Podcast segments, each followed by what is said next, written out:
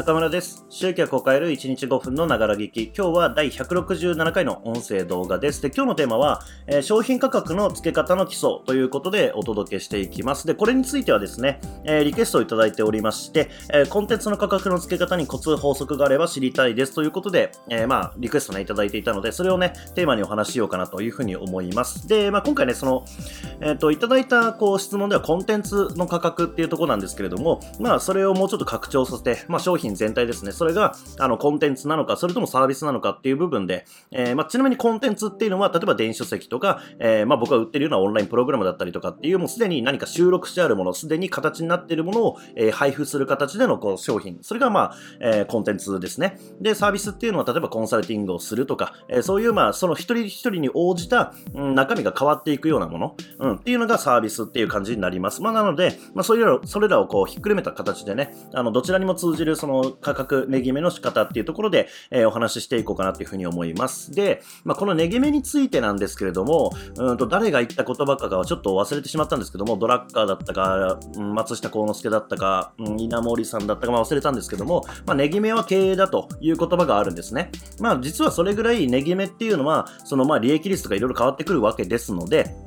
あのまあ、重要だっていう考え方もあるんですけれども、まあ、そうは言っても、あのそこにね、対してこう、じゃあ、最適な値決めって何だろうかってずっと考えてても行動に起こせなくなってしまう要因になるので、まあ、今回はそのね、もっとカジュアルにというか、どんな感じで考えてつけていくのかっていうところを、えーお伝えできればなというふうに思います。で、ポイントとしては3つですね。まず1つ目が相場感です。えー例えば、まあ、電子書籍ですね。僕も電子書籍出しましたけれども、この電子書籍、えー5000円ですって言われた時に、まあ、純粋に高いなって思うわけですよね。うん。とか、まあ、これ本であっても5000円ですって言われたら、学術書とか専門書だったら5000円ぐらい出すものありますけども、まあ、基本的にはじゃあ漫画が5000円とか1冊5000円だったら高いなと思うわけですよね。まあ、そんな感じで僕たちっていうのは、その生活とか文化とか、まあ、これまでのね、こう流れの中で培ってきた相場感っていうものがあるわけなんですよ。とか、うんと CD と DVD ってどっちの方が、えーまあ、中身を置いといて、あの価格として高いですかって言われた時に、多くの人がまあ DVD だって言うように、あのまあ、作られてきているこう相場とか、えー価値の、うん、なんていうんですかね、フレームっていうものがあるわけです。まあ、なので、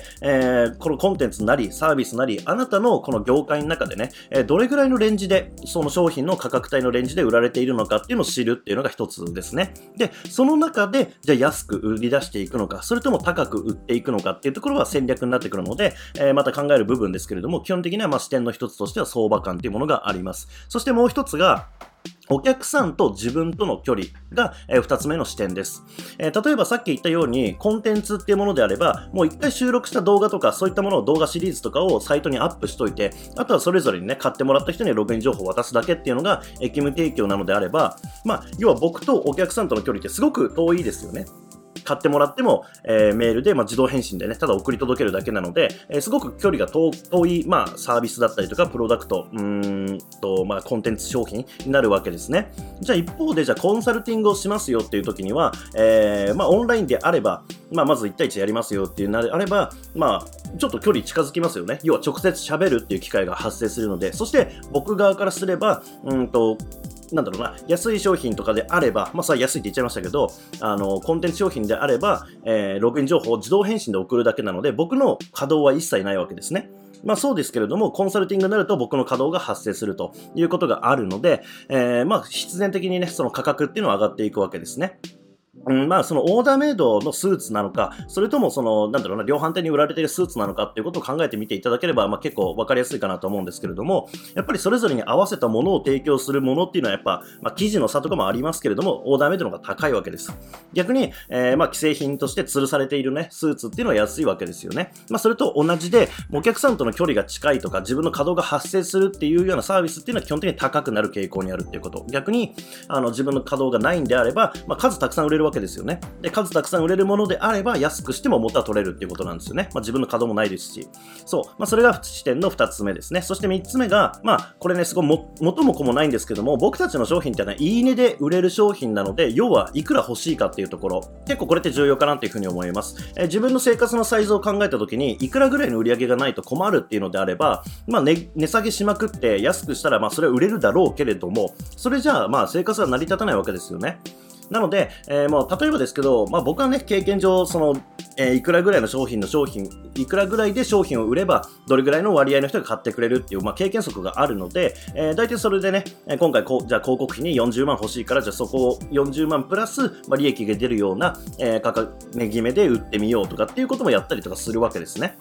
まあ、これに関してはちょっと経験がありきの話になってしまうんですけれども、まあ、いくら欲しいのかっていうところをちょっと逆算して考えるってことです。例えば、多くの人が目指す月100万円っていうものを達成するときに、見込み客が例えば10人しかいないんであれば、1万円の商品を作っても、まあ、どう考えても、あの、月100万いかないわけですよね。1万円を100人に言って初めて100万円になるわけなので、10人しかいないんであれば、まあ、全員が買わないっていうこともこう念頭に置いたときに、まあ、要は30万ぐらいのサービスを用意してあげないと、まあ、その100万に近づいていかないよなっていうことはまあ想像できるわけですよね。まあ、なので、売上目標がどれぐらいなのか、そして今の自分の見込み客の数とか、えー、そういったところをか、あのー、勘案して、あのー、なんですかね、自分が求めている金額に近づける価格にしていくっていうこと。で、まあもちろんその価格っていうのはこう、自分で自由にいじれるわけですけれども、そうは言ってもその中身の価値をね、自分が信じてなければ、例えばこれ100万円ですよって言っても、その、自分が100万円だっていうふうに信じられてなければ、多分セールスっていうのはうまくいかないと思うんですよ。まあ、なので、その価格を決めてから、じゃあ価値、それをちゃんとね、相応のものが提供できているのかっていうところで強化していくっていうこともできるし、